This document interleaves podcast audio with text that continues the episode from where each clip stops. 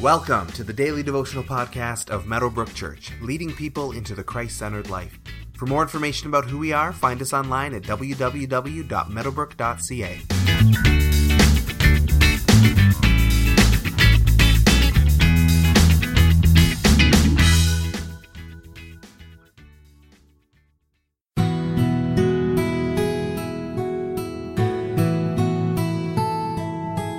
Meanwhile, Simon Peter was still standing there warming himself.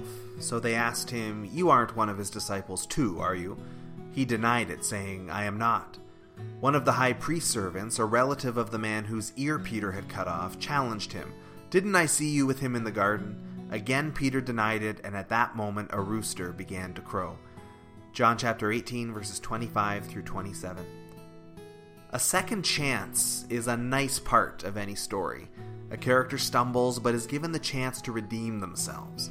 No one, after all, should be judged based on one bad interaction on its own. Given a second chance, having had some time to reflect, we might perhaps react differently the second time. The Apostle John, who is writing this story, is jumping around in his narrative a little bit, starting with Jesus, moving to Peter, back to Jesus, and now back to Peter again. Peter has already been questioned by a servant girl as to whether he was a follower of Jesus, which he denied. Now, others are noticing him too in the area. Jesus has been high profile in Jerusalem lately, and those with him have been recognized and remembered. Peter's asked a second time if he follows Jesus, which he denies again. Then the ringer comes. When Jesus got arrested, Peter had taken out a sword and struck off an arrester's ear, and as it happens, a relative of that man is here who was apparently also with the mob. You cut off that ear right in front of me, the accuser's saying. I'm probably not going to forget your face. But even with that evidence presented against him, Peter again denies any association with Jesus.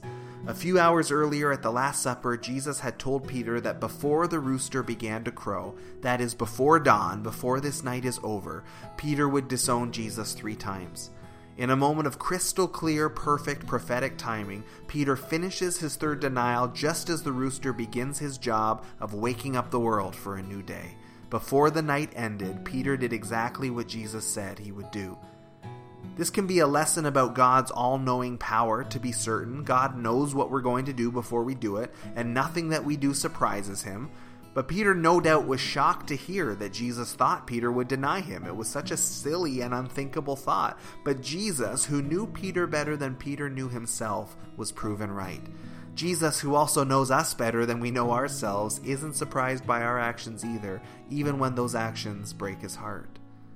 Jesus has told us in the Gospels that if we acknowledge Jesus before men, he will acknowledge us before his Father in heaven. It's one reason that we do water baptisms in public, to give people a chance to publicly acknowledge Jesus before man. Likewise, Jesus also tells us that if we disown him before man, he will disown us before the Father in heaven.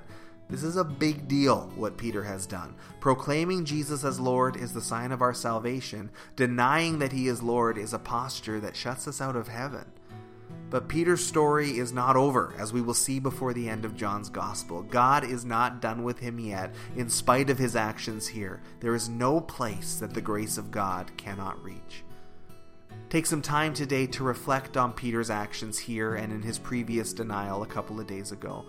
You may not have had a moment as blatant as his public disowning of Jesus, but let's go deeper if you haven't. Have you ever withheld your testimony from anybody, anybody in a public setting? Have you ever just kept your mouth shut? Either way, in light of Peter's story, let's think about why is it sometimes so hard to acknowledge Jesus in front of others and our fellow Christians don't count? And with these challenges, understandable as they might be, how can we square them with his call to acknowledge him and share the gospel? What can we do to get better at this and avoid Peter's errors as we move forward?